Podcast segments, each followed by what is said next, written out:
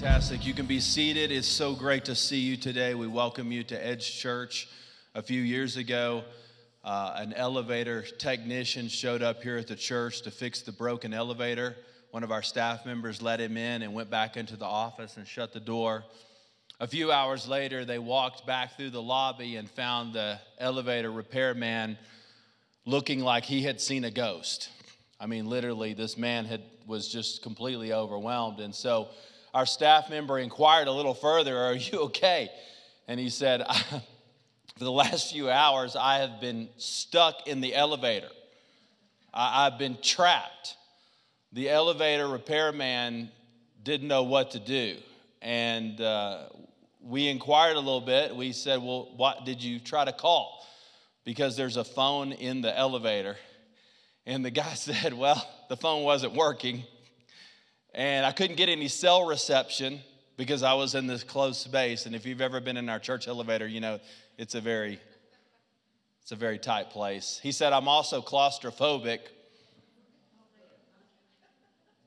And I was stuck and nobody could help me. I thought, how interesting would that have been? This was a Friday if nobody would have heard from this guy until Sunday morning.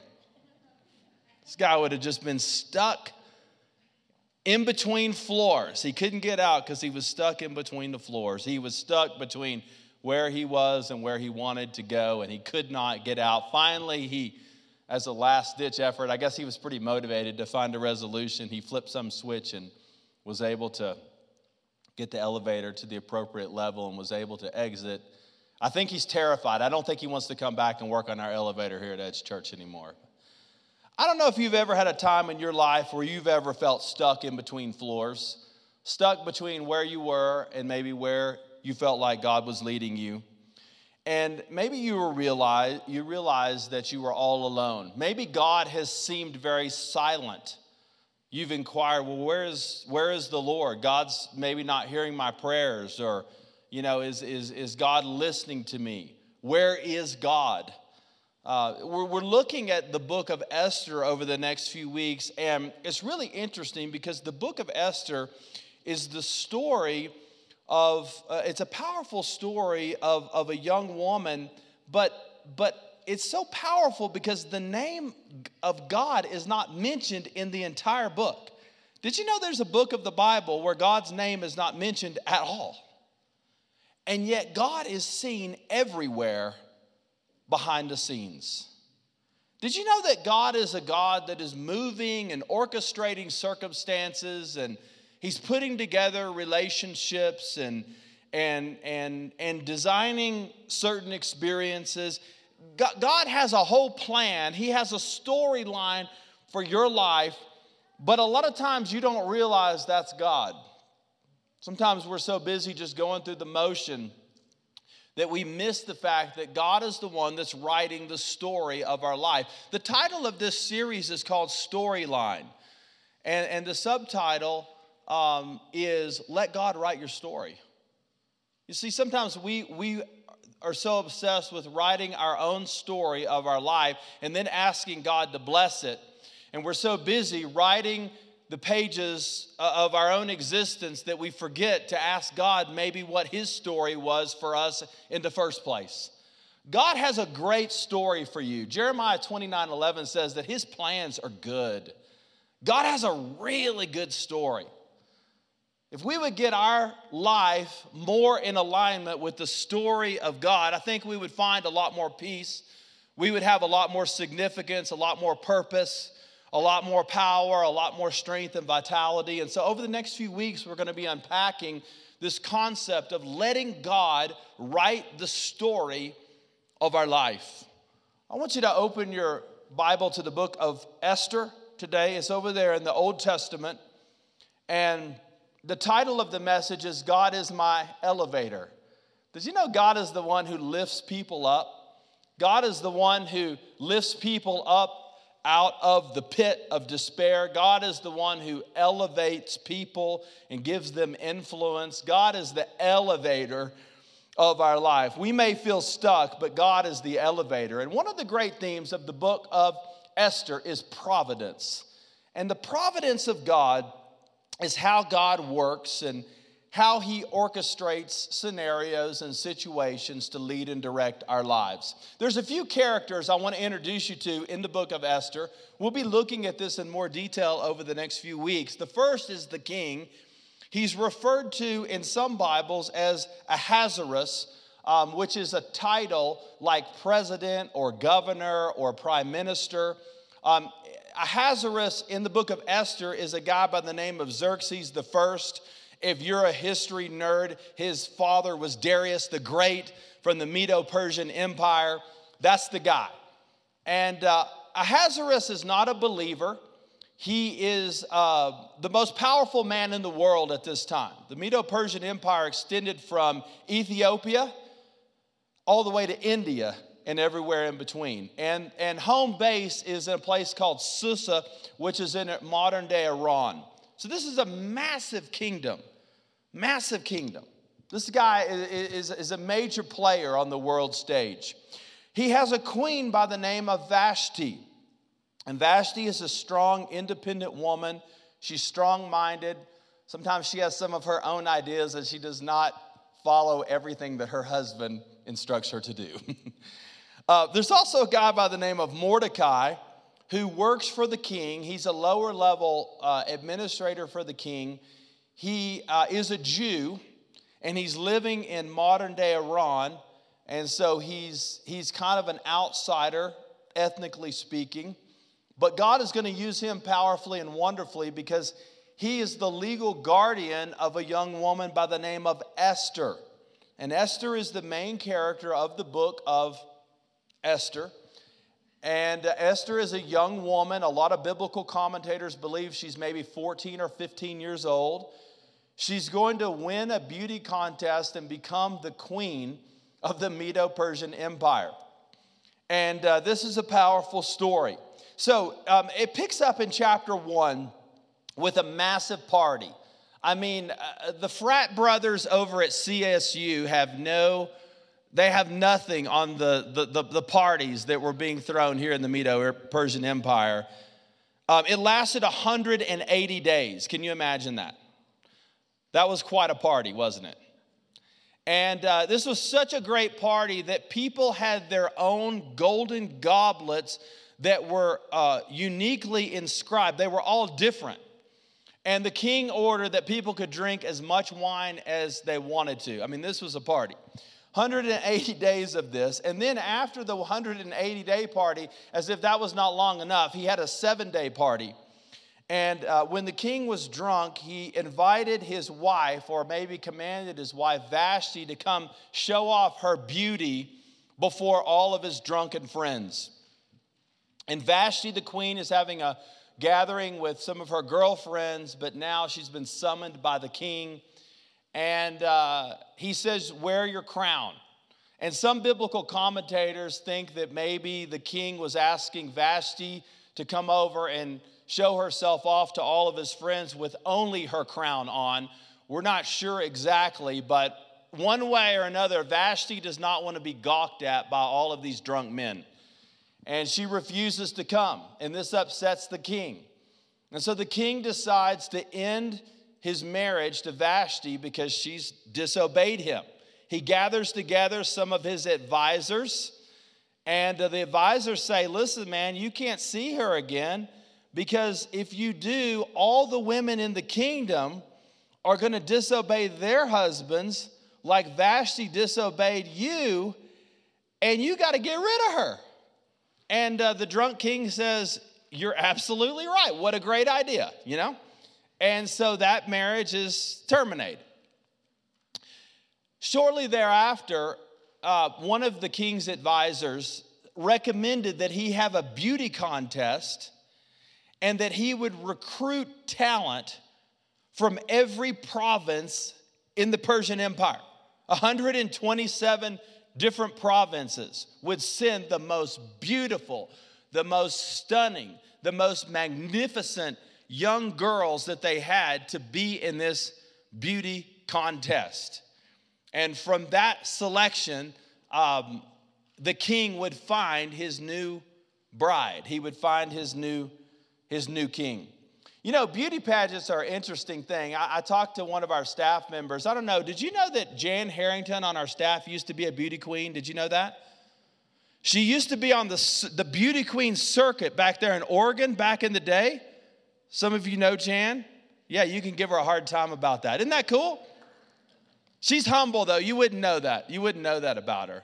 And see, I was so naive. I thought that when you were in a beauty pageant, you just kind of showed up in high heels, strutted across the stage in a really pretty dress, and then, you know, maybe your swimsuit, and then you had like a talent contest. Some of you may know about this.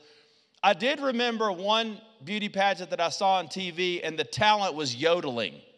I do remember that. Another, another contestant's t- talent was ventriloquism.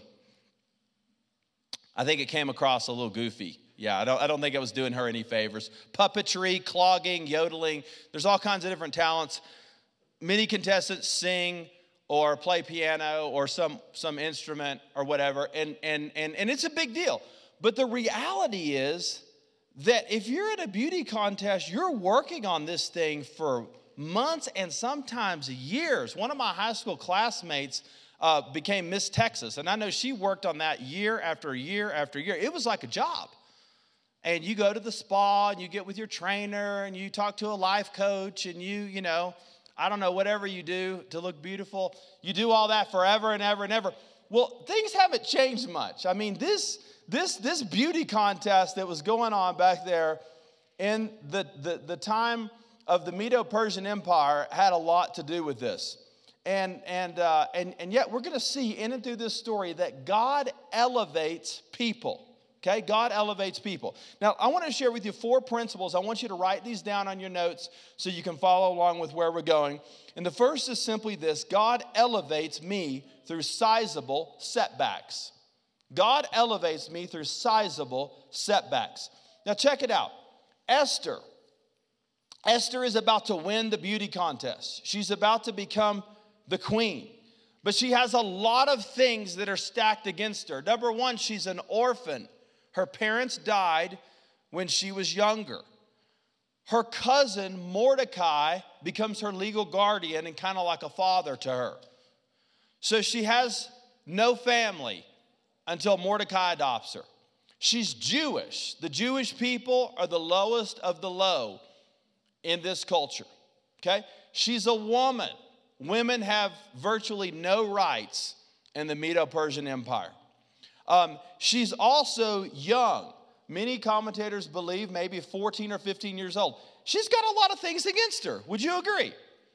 And yet, as the story unfolds, she's going to become a powerful character that God uses in a profound way to save the entire nation of Israel.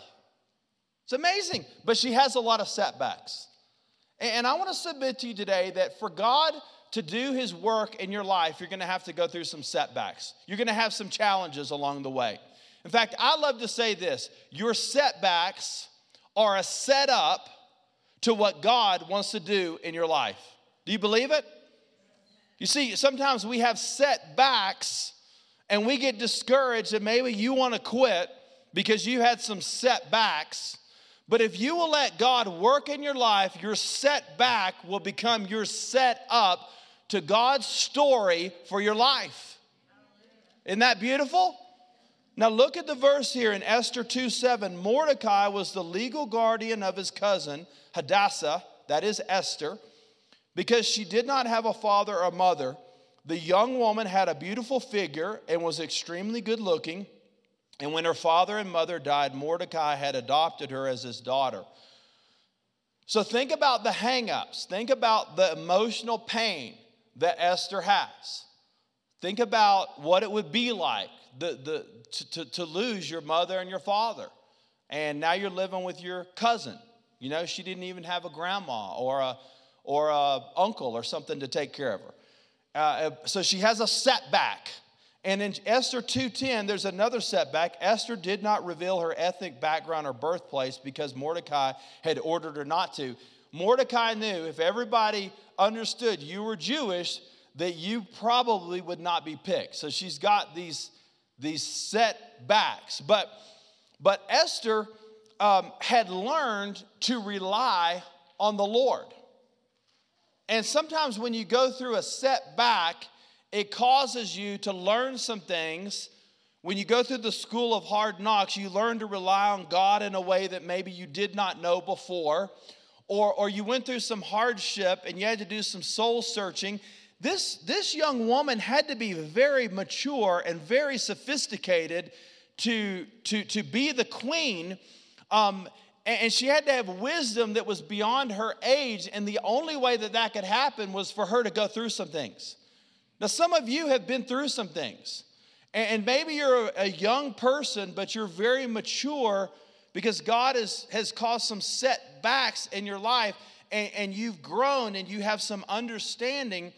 Don't be discouraged. That's part of the plan of God.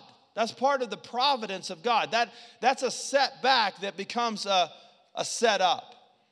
Many of you know that when I was uh, in college, I was, I was running on the track team. And my goal when I was in high school and, and early in college was to be a college athlete.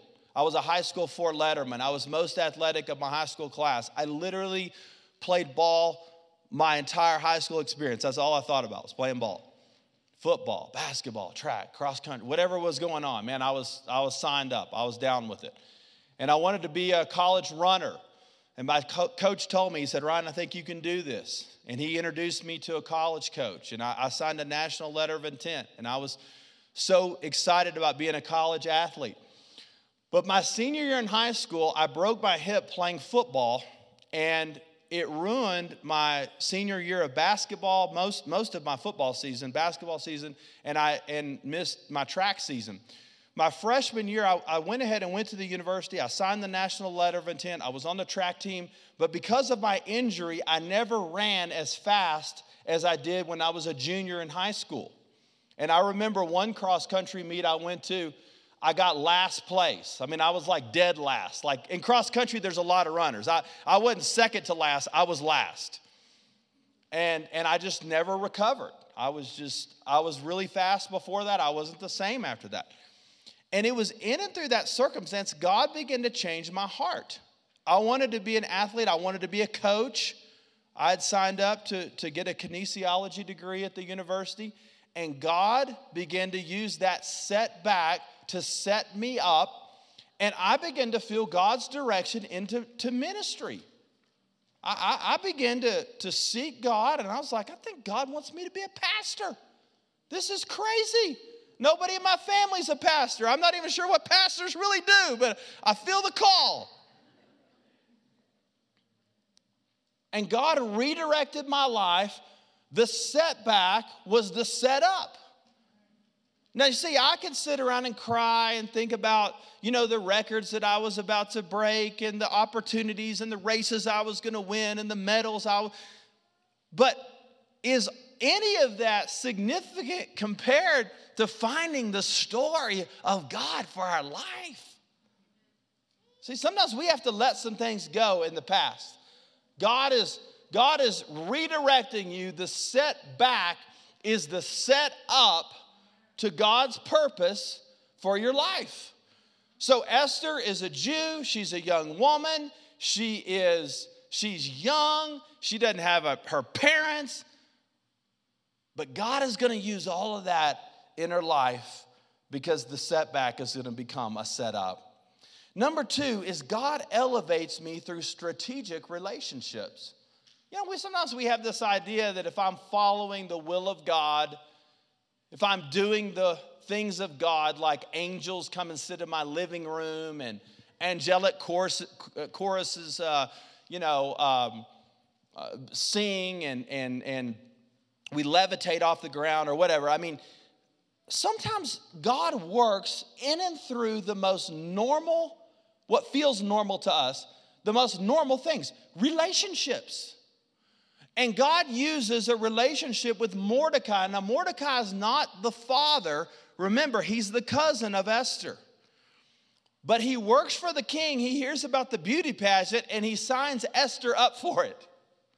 And had Esther not been living with Mordecai, she may not have heard about the opportunity to become the queen. Look there in uh, chapter 2, verse 11. We see the affection that he has for Esther, every day Mordecai took a walk in front of the harem's courtyard to learn how Esther was doing and to see what was happening to her. He cared deeply for her. He kind of got her into this gig, so to speak. And God uses who you know. Don't, don't ever think that that's not spiritual, okay? Um, the reason, I'll tell you, one of the reasons we started Edge Church in the Denver metro area is because I had a buddy from college that was a leader here in our city that helped start churches.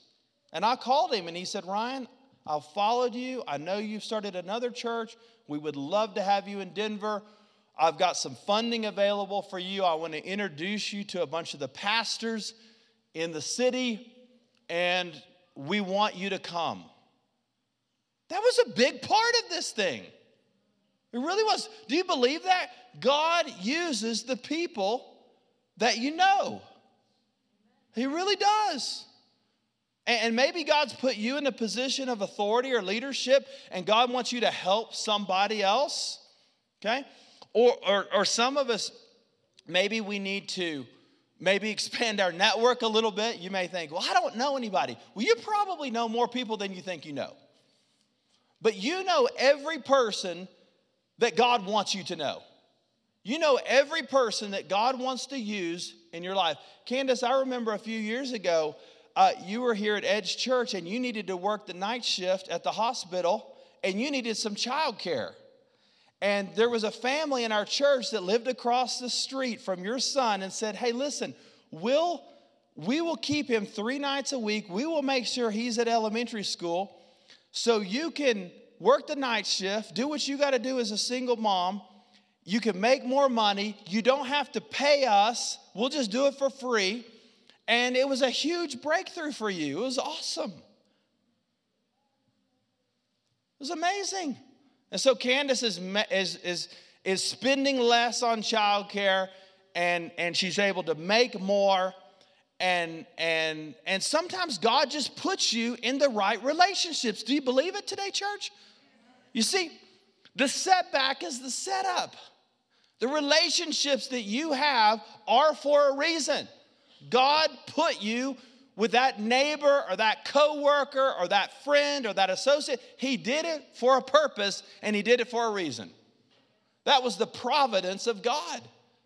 And, and, and, and maybe you didn't, you didn't see any angels descend from heaven when you first met that person, but then when you look back on it, you're like, that was God. That was God. God's the one who did that. God did it. God did it. God elevates me through strategic relationships. God is my elevator. God elevates me also through significant time. Now, sometimes it takes a while, church. See, for God to get you into the place that you're headed to, it takes a little while. It takes a little time. Okay, now check it out. Uh, in in uh, chapter 1, verse 3 of the book of Esther, it says it was in the third year of the reign of Ahasuerus, the king. And then in chapter 2, verse 16, it says, In the seventh year of his reign, he took Esther as his wife. So there was a four year, help me with the math right there. Seven minus three is what? Four? Is that right? There was a four year interim period. Sometimes to get you to that place, it takes a little while. It takes a little while. History tells us that the king actually goes to war in another country, and so he was gone for a couple of years. But in addition to that, in chapter 2, verse 12, it gives us a little more information about what took so long. During the year before each young woman's turn to go to King Ahasuerus, the harem, regulate, the harem regulation required her to receive beauty treatments with oil of myrrh for six months and then with perfume and cosmetics for another six months. Now, help me out. If you got perfume treatments for six months, you would smell like a walking potpourri, would you not? I mean, that is awesome. Can't even imagine that.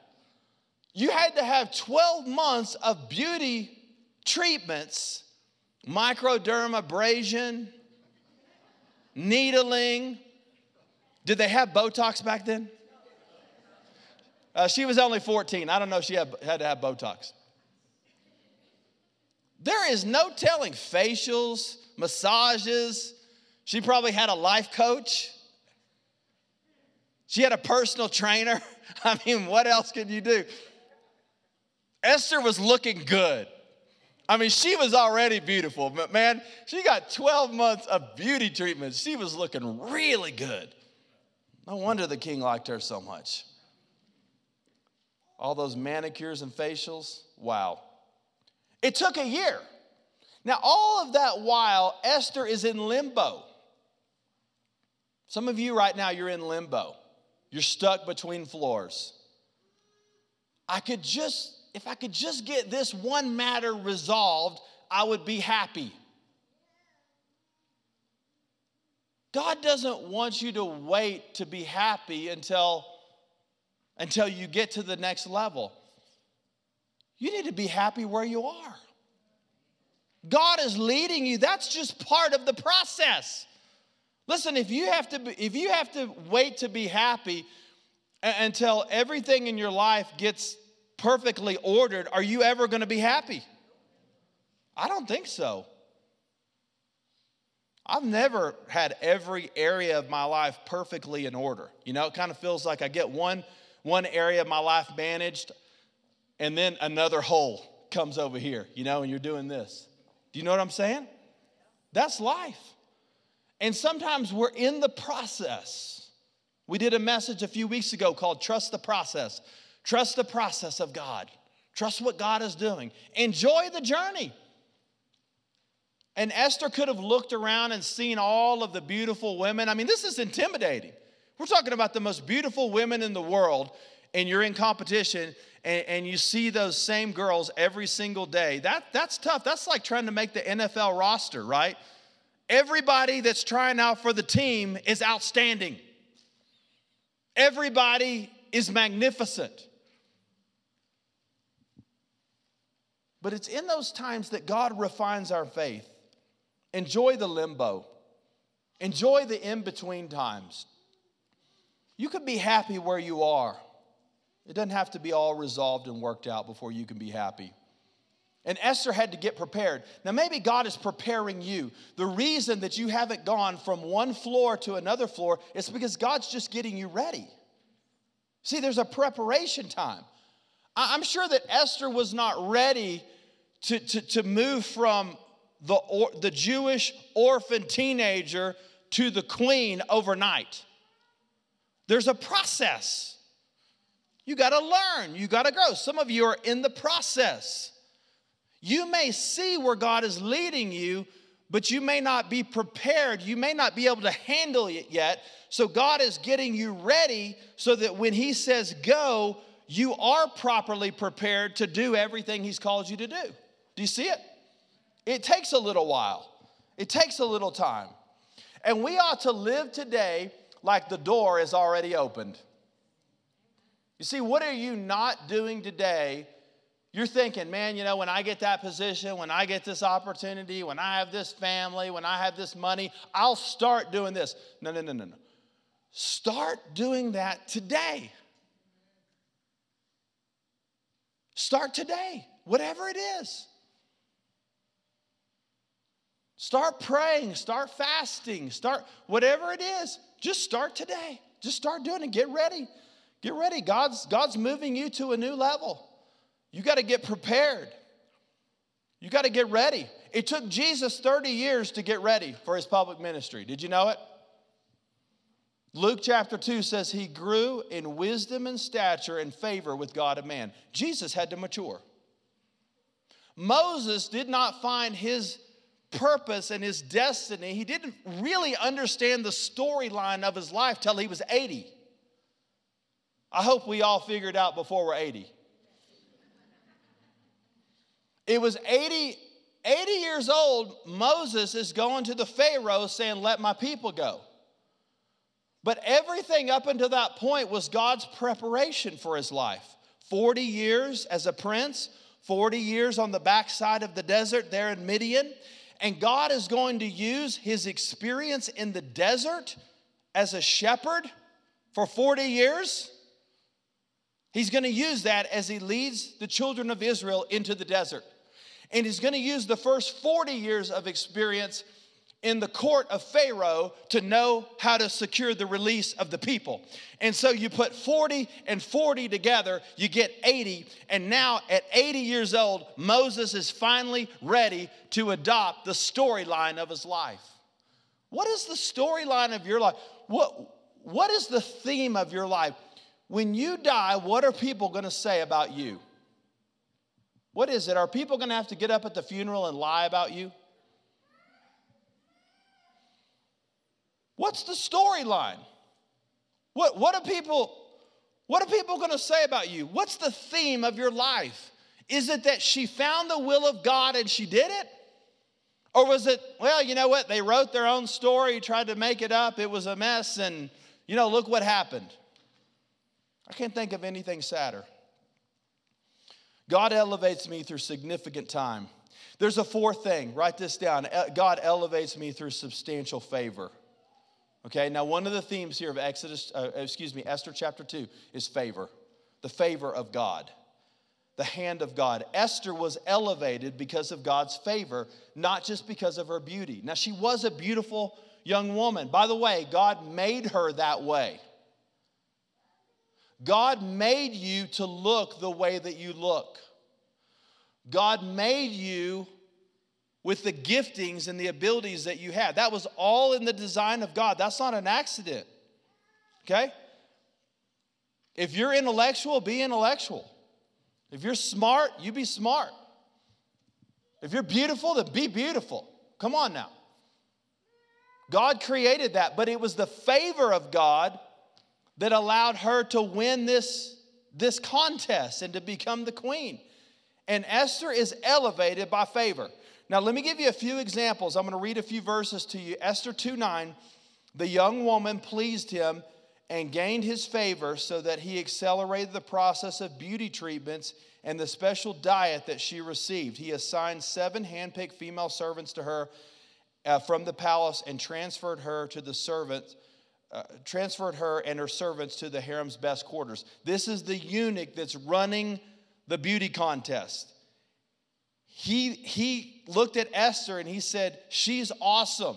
I'm gonna give her more beauty treatments. I'm gonna feed her more veggies. I'm gonna give her more attention, favor, favor, favor. Okay? In chapter 2, verse 15, Esther was the daughter of Abihail, the uncle of Mordecai, who had adopted her as his own daughter. When, when her turn came, uh, to go to the king. She did not ask for anything except what Hegai, the trusted official in charge of the harem, suggested. And Esther won the approval in the sight of everyone who saw her. And that word approval in the New International Version is the word favor. So she has favor with the head of the harem. She has favor with everybody. And guess what? She's going to have favor with the king. Look at that in chapter 2, uh, verse 17. The king loved Esther more than all the other women she won more favor and approval from him than did any of the other virgins. Favor, favor, favor, favor, favor. Why was she elevated? It was because of favor, favor. Joseph in the Old Testament, he keeps getting knocked down, but the favor of God is on his life. He keeps accelerating. He's in prison for something that he didn't do, and guess what? He begins to rise. Favor, favor, favor. The favor of God. We should ask for the favor of God.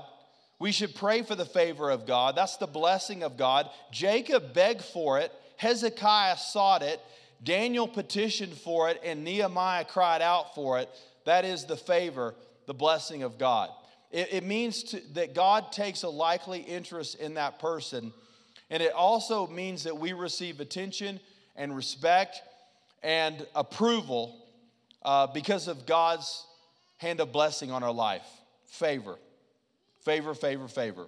In the New Testament, the word grace and favor have similar meanings.